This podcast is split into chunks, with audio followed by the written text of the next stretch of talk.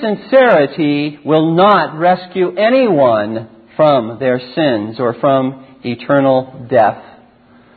For God says there is a way which seems right to a man, but its end is the way of death. Sincerity, dear ones, does not mysteriously transform error into truth. For example, many people very sincerely believed for many years that the world, the earth, was flat. Their sincerity did not make the world round. Sincerity does not change error into truth. In fact, eternal life itself hinges upon what you believe. Not only the way in which you live, but what you believe. For God so loved the world that whoever believes in Him should not perish, but have everlasting life. What you believe, dear ones, is absolutely essential. Well, what about this statement? It's not so much what you believe that matters, but how you live. Such a statement assumes a dichotomy, albeit a false dichotomy, between doctrine on the one hand and practical Christian living on the other hand. A statement like this actually sets the truth of God, which is doctrine, in opposition to the holiness of God, which is practical Christian living. As if the Most High God could lie about the truth and yet remain holy. Dear brothers and sisters, the truth is this. Neither believing the truth nor living the truth is optional in the Christian life. It is not an either or situation. It is a both and situation. You must believe the truth and you must live the truth. In fact, God makes it absolutely clear that what you believe is fundamental and foundational to the way in which you will both speak and behave. What you believe will affect your actions and your words. We find in Proverbs 23 7, as a man thinks in his heart, so is he.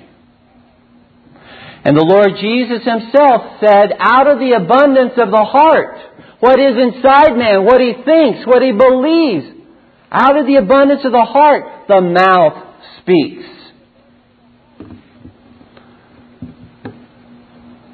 Dear ones, let the words of the Lord forever be branded upon your hearts and what he said in regard to the necessity of believing the truth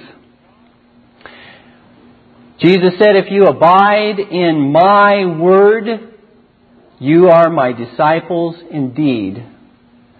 And you shall know the truth, and the truth shall make you free.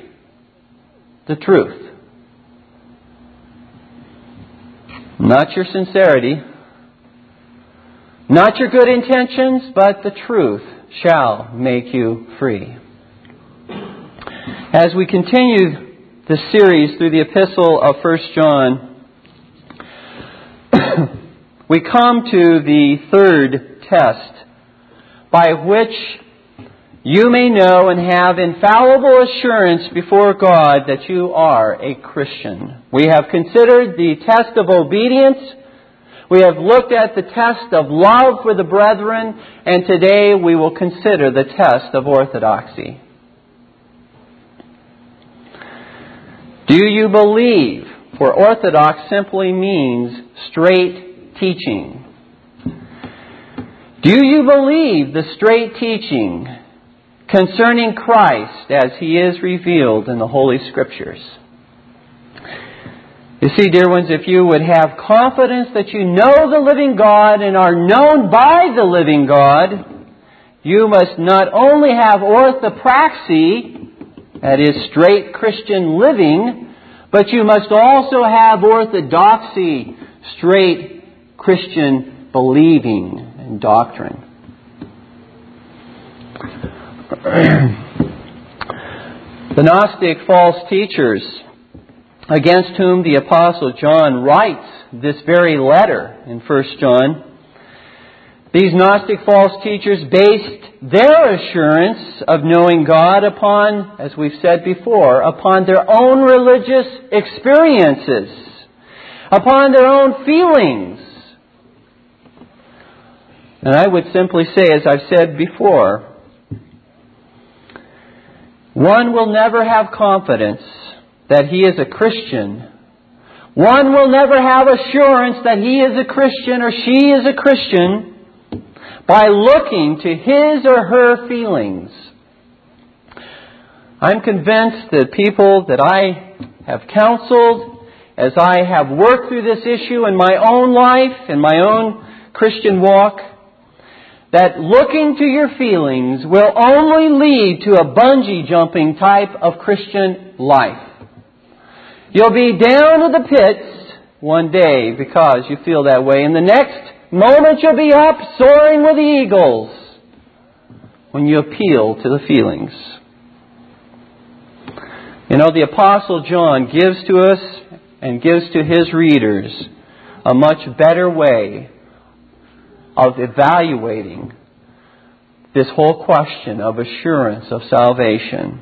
He actually turns his readers away from their feelings and to the observable fruit manifested in the Christian life. He turns them first of all to their obedience. That a Christian is one who earnestly desires and strives to keep God's commandments. Secondly, John mentioned that a Christian is one who earnestly desires and strives to love the brethren. John is not saying that in order for one to have assurance of his or her salvation that they must be perfectly obeying the commandments of God or that they must perfectly love the brethren. Certainly that's our goal, but none of us will reach it in this life. And that's why we have 1 John chapter 1. If we confess our sins, He is faithful and just to forgive us of our sins and to cleanse us from all unrighteousness. And that's why we have 1 John chapter 2 verse 1.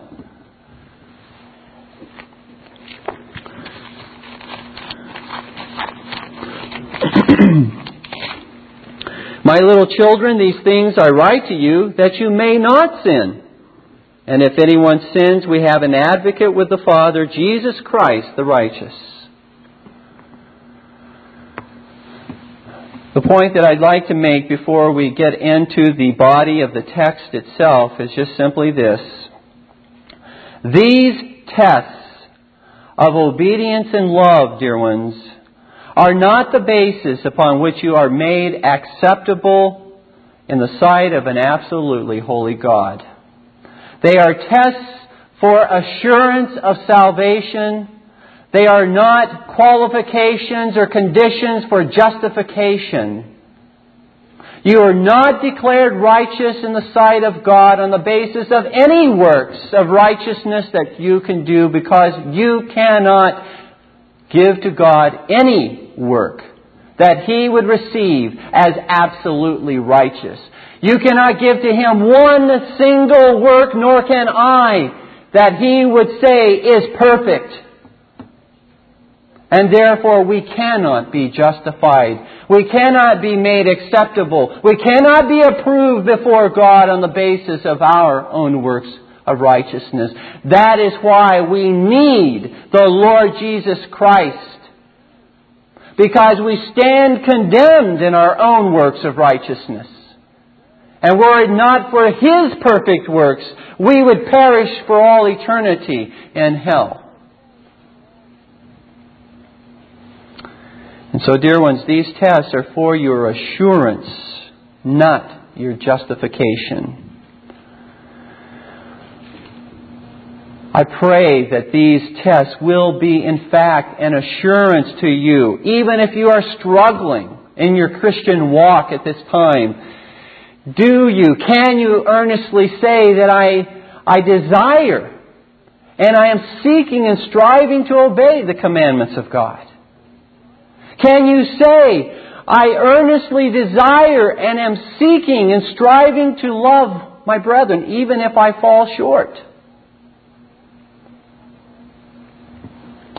You see, that's completely unnatural for one who is not a Christian to want to obey the commandments of God, to want to love fellow Christians. That's unnatural. In fact, it's supernatural for one to do those things. It takes a work of God's grace in a person's life. That is a mighty testimony before man and before your own heart, dear ones, that you belong to God. And that is why the Apostle John appeals to those types of tests rather than to your subjective feelings. As we consider 1 John chapter 2, verses 18 through 27 today, we're going to look at this third test, the test of orthodoxy. And the Apostle John divides this test of orthodoxy into three categories, which we'll be looking at briefly today. The first category is this that Christians abide in Christ's church. First test of orthodoxy, the first category within the test of orthodoxy is that Christians abide in Christ's church. The second category is this that Christians confess Christ. And the third category is that Christians are taught by the Word and by the Spirit. Let's look at these three categories this Lord's Day. First of all, then, Christians abide in Christ's church. Look with me at 1 John chapter 2 verses 18 and 19. Little children, it is the last hour, and as you have heard that the Antichrist is coming, even now many Antichrists have come, by which we know that it is the last hour. They went out from us, but they were not of us. For if they had been of us, they would have continued with us. But they went out that they might be made manifest that none of them were of us.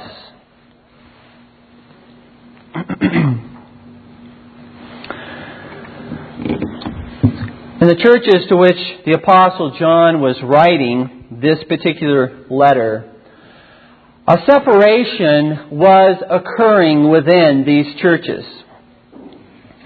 And as a result of the separation, these churches were not growing in numbers,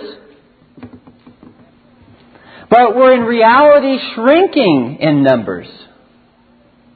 There was no addition of members to the church, but rather a subtraction of members from the church. There was not unity amongst all the members of the church, but a division within the church.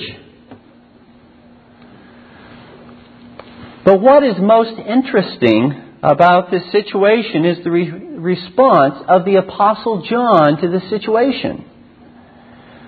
He considers this division, he considers this subtraction of members, he con- uh, considers the separation within the congregation to have a very positive goal in view.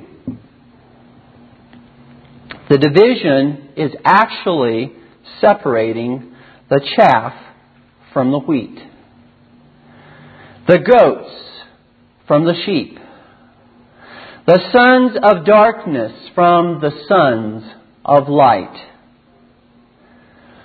For in these churches, the Gnostic false teachers, and I might simply again mention Gnostic, this is a particular heresy that was prevalent at the, just at the very beginnings, as it were, of church history.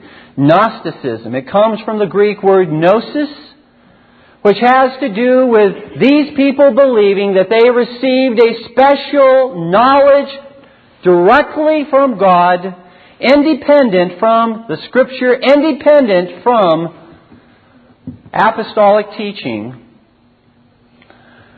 They believed that on the basis of this knowledge, that they knew God in a way that no other person knew God. These Gnostic false teachers and their crowd were departing from the Church of Jesus Christ. They were revealing, as it were, their true colors, and that they were not persevering in the faith but were turning their backs on the church of the Lord Jesus Christ, walking away from the true church. But to the contrary, the sheep of Christ's fold were listening to the voice of the Good Shepherd as the Good Shepherd spoke through apostolic preaching and teaching. As he spoke through the faithful ministers of the gospel, the true sheep were listening to the good shepherd. As we read from John chapter 10, My sheep hear my voice, and they follow me. Even so, these Christians were following the good shepherd and remaining within the church. You see, Beloved, Christians will not leave the church of Jesus Christ for a false church. And if they are in a church that does not proclaim the gospel of the Lord Jesus Christ, they will leave it to find a true church. My sheep hear my voice. They will not follow a hireling, a false shepherd. They will be awakened and they will leave if they are in such a church. you know, the attitude of the Christian should be like that of the Apostle Peter. You remember in John chapter 6, the Lord Jesus gave this particular sermon, this message to the, to the disciples, not his twelve, but to the, the greater number of followers of Christ. And as a result of what he said to these followers of his, the scripture says in John chapter 6 verse 66 that many of those who followed him stopped following him. They withdrew from him. And the Lord Jesus turned around and looked at his twelve disciples. And he asked the twelve, Do you also want to go? And the Apostle Peter answered for everyone. And he answered for every Christian since then Lord, to whom shall we go? You have the words of eternal life. Where will we go, God, if we do not remain within your church? Where will we receive the words of eternal life? but from faithful shepherds, under shepherds, who proclaim the truth on behalf of the Good Shepherd, the Lord Jesus Christ. Carefully note, dear ones, here the apostles' attitude concerning the present lack of growth within these churches. It's, it's most interesting. Here you have division, separation, subtraction of members, and he says that there's a beneficial purpose in all of this. You know, such a view would be unheard of in churches today. Such a view would be anathema to pastors, so many pastors today, to have this particular insight. In today's churches, unless you are adding new members to the church on a monthly basis, and unless you are growing, growing, and growing, you're just not doing it right. In fact, if there is division within a congregation and some families decide to leave, that's evidence for sure that you're not doing it right in many churches today. A small church is a sure indication of a dying church in the minds of many. However, dear ones, John promotes an altogether different perspective. A small church, or one that might even be losing members, may in fact be an indication rather of a living church, not a dying church. Because they refuse to budge from the truth of God. Because they refuse to compromise or to dilute the gospel of the Lord Jesus Christ. They may actually lose members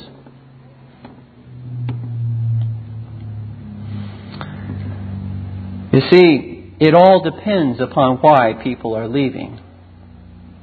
Are people leaving because they will not listen to the truth, like the Gnostics? Or are they leaving because they do want to listen to the truth, but they're not hearing it, like the Reformers who left the Roman Catholic Church, like Martin Luther and John Calvin and John Knox? And many, many other reformers. For a second, dear ones, consider the Church of Philadelphia. The seven churches that John addresses in, the, in chapters 2 and 3 of Revelation, the Church of Philadelphia.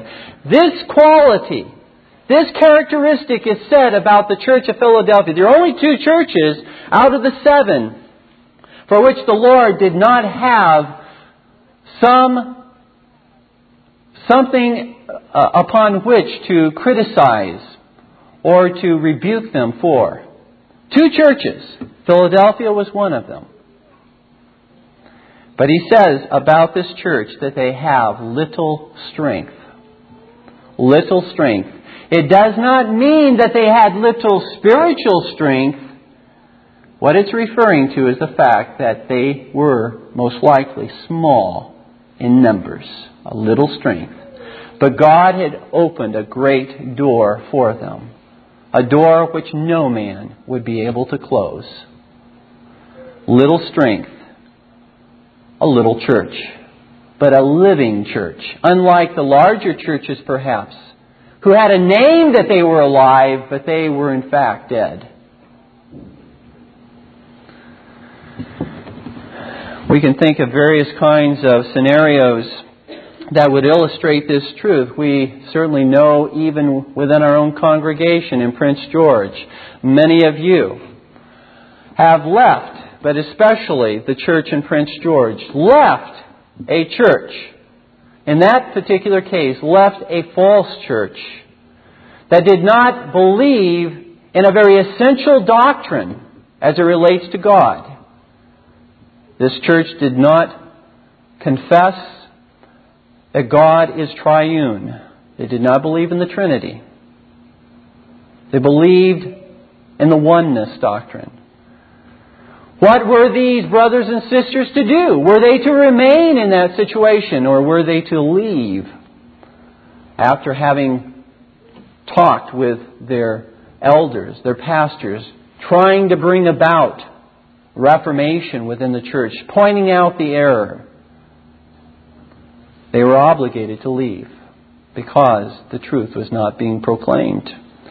Or you can imagine again a church where there is the truth being proclaimed, where the, the worship of God is promoted and, and proclaimed in a pure way, where the Psalms of God are sung and not the uninspired hymns of men where the gospel of the Lord Jesus Christ goes forth with all of its glory, not condoning, not diluting, and making it into a man-made salvation, but giving God all the glory for saving sinful men. And people might be and are continuously offended by the proclamation of the truth. And they may leave different scenarios. People both leaving situations, but for different reasons. What was the cause of people leaving the churches to whom John was writing? They were leaving because they did not want to listen to the truth concerning the Lord Jesus Christ. They were wolves in sheep's clothing and had designs upon the flock of God.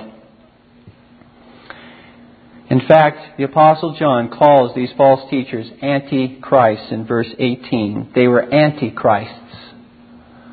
Now that doesn't mean that they sought to replace Christ. Doesn't mean that they thought they were Christ reincarnated. It means that they were hostile to Christ. It means that they were against Christ. If someone says that they are anti-communist, doesn't mean that they're trying to replace communism or to, to represent communism. It means that they're opposed to communism. And so these particular people, John says, were antichrists.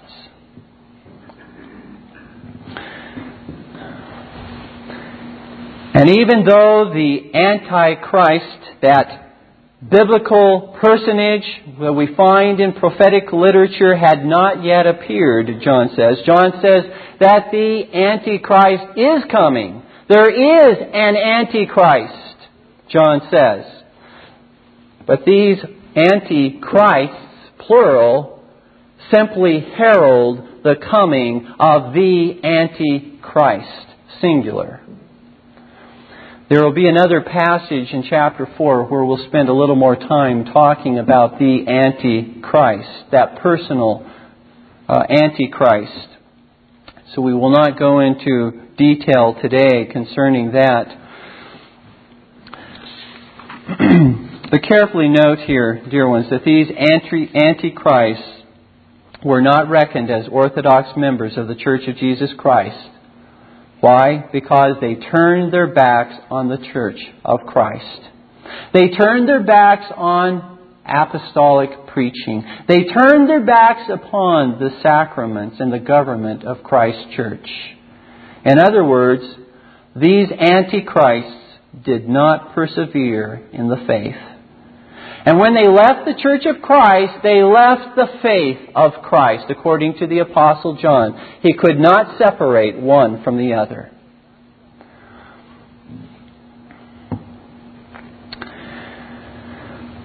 And you know, even though John is addressing a much smaller church as a result of the departure of these antichrists, John has not been moaning the fact that attendance has dropped nor that contributions will be down.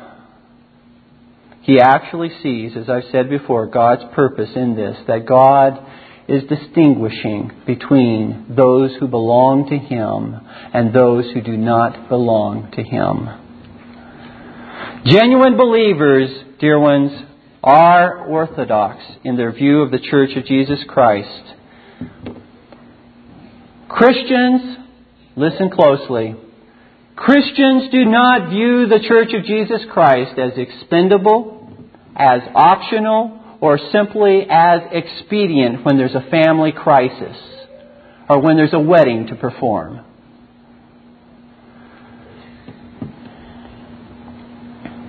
Fifty-three percent of baby boomers in a survey recently conducted indicated that it was, quote, more important to be alone and to meditate than to worship with others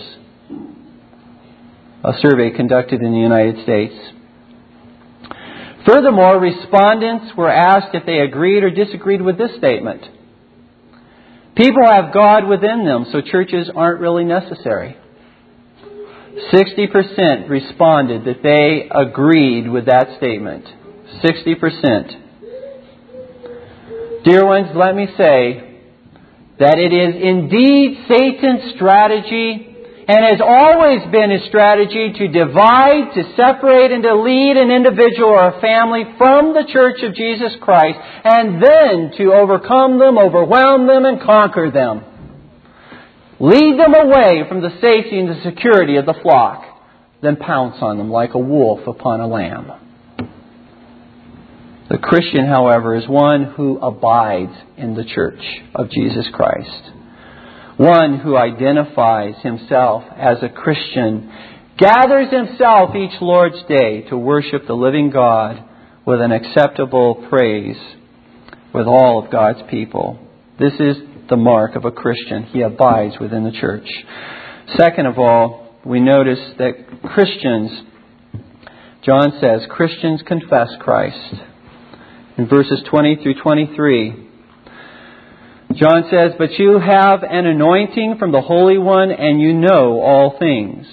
I have not written to you because you do not know the truth, but because you know it, and that no lie is of the truth. Who is a liar but he who denies that Jesus is the Christ? He is Antichrist, who denies the Father and the Son. Whoever denies the Son does not have the Father either. He who acknowledges the Son has the Father also. now, by that statement that Christians confess Christ, I do not mean that every person who confesses, I believe in Jesus Christ, is necessarily a Christian. Even the heretical Gnostics, these false teachers that John is writing about, could say, I believe in Jesus Christ. They did not deny that they believed in Jesus Christ. Many cults all around us profess, I believe in Jesus Christ.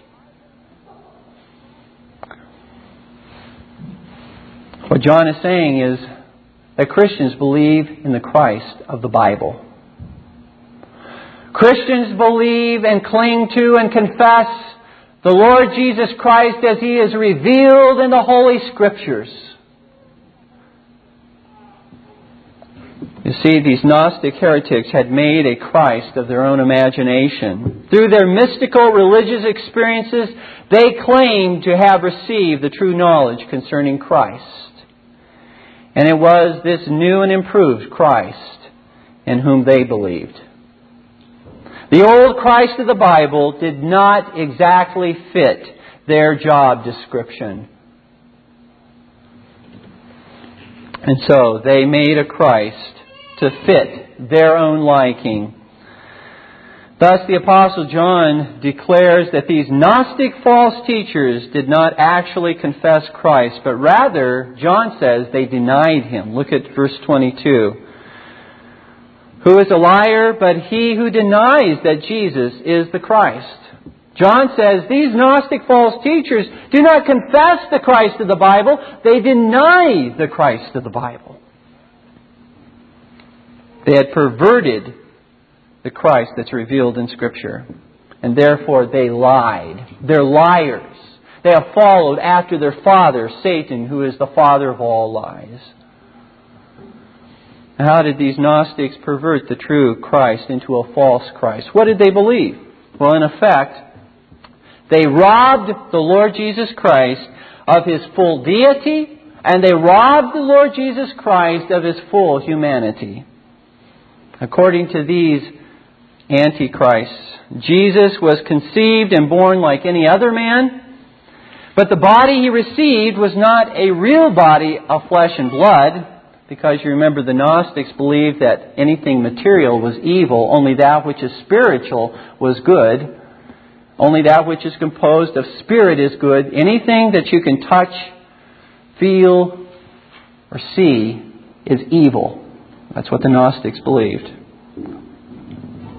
And so they said Christ could not have had, Jesus could not have had a body, for he's a good man.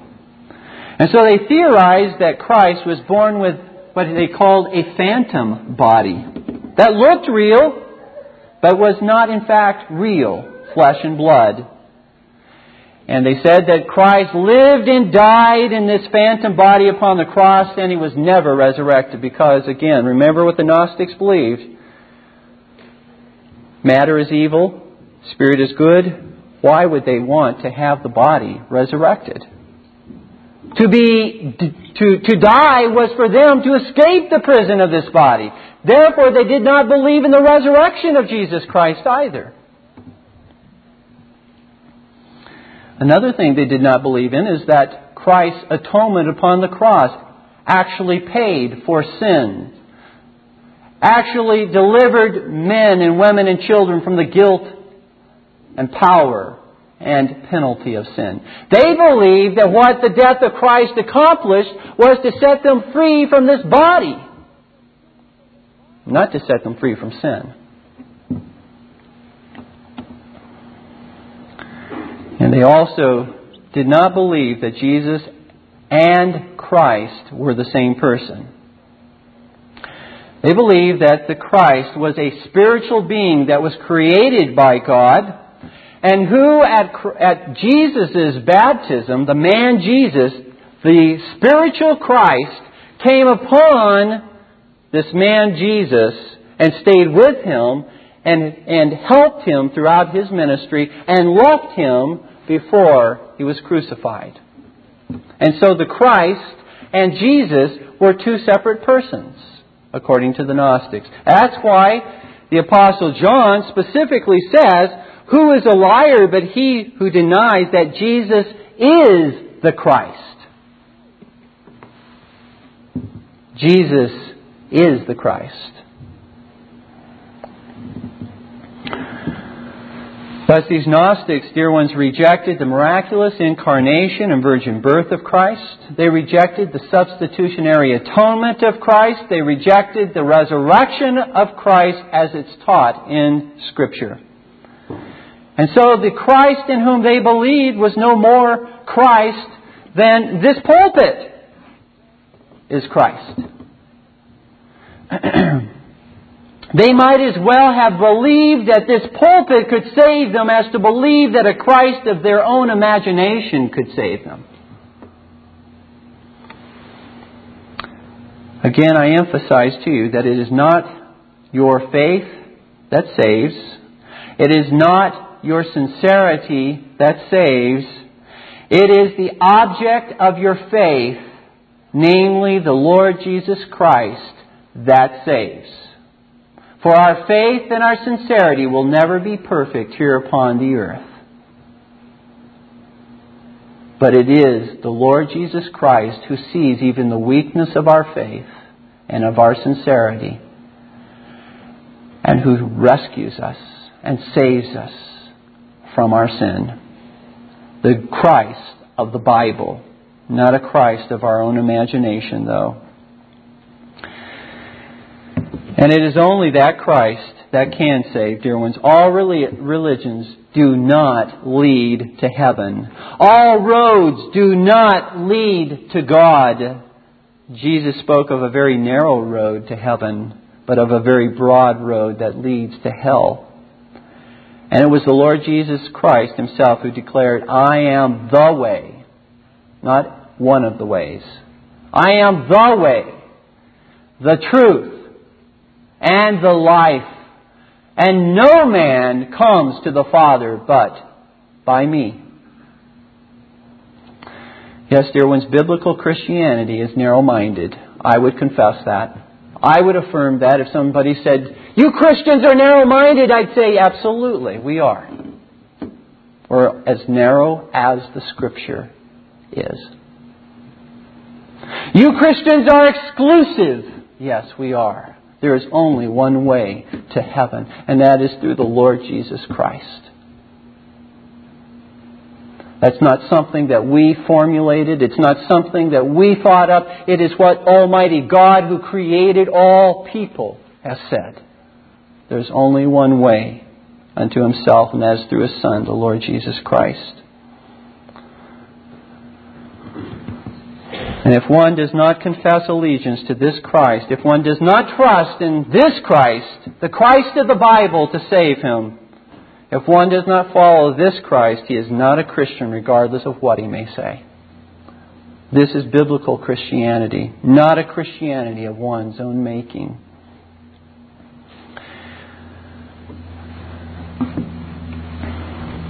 The Apostle John declares that Christians know all things in verse 20 and 21. He doesn't mean that they are omniscient. He means that these Christians know all things about the Christ that's revealed in the Bible, which these Gnostics themselves denied. And these Christians, he says, publicly have confessed this Christ before the congregation of God's people. And so we see the, the second mark of orthodoxy. The first mark being that Christians abide and remain in the Church of Jesus Christ. The second mark is that Christians confess the Christ of the Bible. And the third mark is this that Christians are taught by the Word and the Spirit. In verses 24 through 27, Therefore let that abide in you, which you heard from the beginning. If what you heard from the beginning abides in you, you also will abide in the Son and in the Father. And this is the promise that He has promised us, eternal life. These things I have written to you concerning those who try to deceive you. But the anointing which you have received from him abides in you, and you do not need that anyone teach you. But as the same anointing teaches you concerning all things and is true, and is not a lie, and just as it has taught you, you will abide in him. Christians are taught, the third mark, Christians are taught by the Word and by the Spirit. These Gnostics claimed to have received a special anointing which gave them an inside track into the knowledge of God to which other Christians, they said, did not have access. Now, this was an elitist view of Christianity, which declared that they were the haves and everybody else were the have nots. One could not really know God they said, without having this special religious experience, this mystical subjective experience where you receive this special anointing from God. However, it was by the same special anointing of the Gnostics that they had perverted the true knowledge of God, the true knowledge of Christ, and the true knowledge of salvation. It was the special knowledge that they said they had that led them down the paths to hell itself. Dear ones, there are many today who claim to have received knowledge of God's will from God by means of a special anointing. They stand up in churches today declaring, Thus saith the Lord, just as the prophets of old declared. But how can these modern day prophets say with certainty? Or how can those who listen to them say with certainty that God has indeed spoken through them. How can you know for sure? We know for sure that the prophets who wrote the scripture, who were inspired by the Holy Spirit, had to fulfill this test that all that they prophesied came true exactly as they prophesied. Deuteronomy 18, that was the test of a true prophet. He couldn't miss in one of his prophecies. If he missed in one of his prophecies, he was not a prophet of God. He was a false prophet, and he was to be put to death for lying, for becoming one who was in rebellion against the Almighty God. Because false prophecy, according to Jeremiah chapter 29, False prophecy is counseling rebellion against God.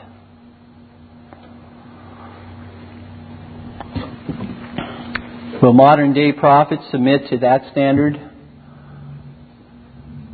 I've heard many of them, and they refuse to submit to that standard.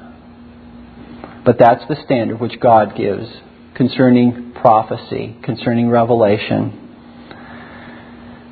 What we should hear, dear ones, from pulpits today is not, Thus saith the Lord, Thus saith the Lord of new prophecies, of new revelation, but rather what we should be hearing from the pulpits today is, It is written.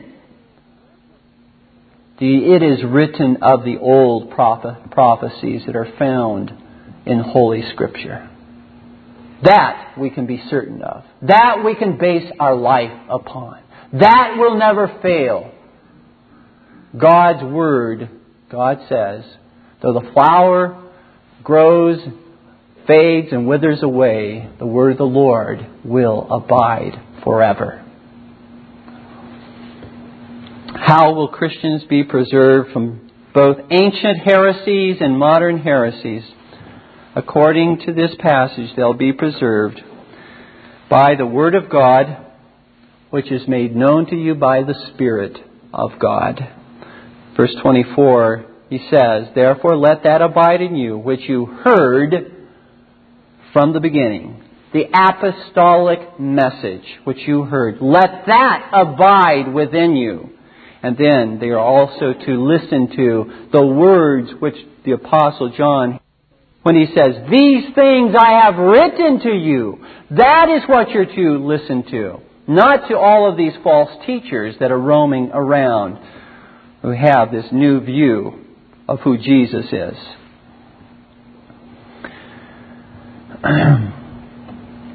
The view of ancient Gnostics and the view of modern Gnostics has always been that inward experience, listen closely, inward experience is more trustworthy and reliable than the Word of God.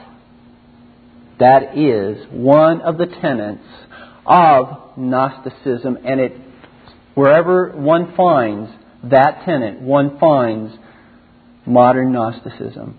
Inner experience is more reliable than the objective standard of God's Word. They are also to know, John says, that it is not only the message which you have heard and which I've written to you, but there is one other. In verse 27, but the anointing which you have received from him. See, the Gnostics talked about this anointing they had received. But John says, You are the ones who have received the anointing. For the Holy Spirit lives and abides within you, and the evidence of that is that you follow the truth. The evidence is that you remain in the church. The evidence is that you confess the living Christ, and that you are led by the Word of God and by the Spirit of God as He illuminates your eyes to understand His Word. That's the test. You know, if next Sunday I were to announce, we were to put this over the radio, the TV, if we were to uh, broadcast it in every way possible through the newspapers, and we were to say, we want everybody to be here next Sunday because God is going to speak to people. God is going to actually speak to people. We'd pack this place out and we wouldn't have enough room. We'd have to, to put uh, speakers out into the street and everywhere else. People would flock for miles to hear God speak. But when they came and they finally saw that I got up to preach the Word of God, many of them probably would start throwing everything in their hand at me. We thought we were going to hear God speak. Dear ones, when the minister of Christ speaks and proclaims the Word of God, God is speaking to you. And you are to obey and listen to it. Martin Luther, and I close with this quote. Martin Luther, a little lengthy, but listen very closely. Martin Luther said this in a sermon from 1 Corinthians chapter 15. Observe how Paul extols and exalts Scripture and the witness of the written word by using and repeating the phrase according to the Scriptures. He does so in the first place in order to restrain the wild spirits who despise Scripture and public preaching and look for other private revelations instead. Nowadays, such spirits are found swarming everywhere, deranged by the devil, regarding Scripture a dead letter, extolling nothing but the Spirit and yet keeping neither the Word nor the Spirit. But there you hear St. Paul adducing Scripture as his strongest witness and pointing out that there is nothing stable to support our doctrine and faith except the material or written word, put down in letters and preached verbally by him and others. For it is clearly stated here, Scripture, Scripture. Therefore, You had better not boast much about the Spirit if you do not have the visible external Word, for it will surely not be a good Spirit, but the wretched devil from hell. Dear ones, the test of orthodoxy. For God's people, the test which will assure you before God that you belong to Him is that you remain in the church of Jesus Christ.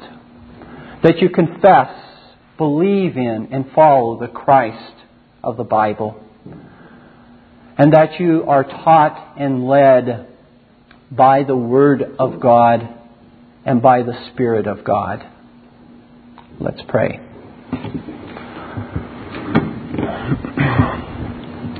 Our Father in heaven, we plead with you today to assure the hearts of your people before you. And Father, we pray that you would take the same word, the same truth, that you would use it to convict our hearts, to motivate us to greater faithfulness unto you, our God. That you would take your word and that you would convict us of our sin. That you would draw us unto Christ, to see that our union with Jesus Christ is a living and abiding union with a real person, not with a dead hero.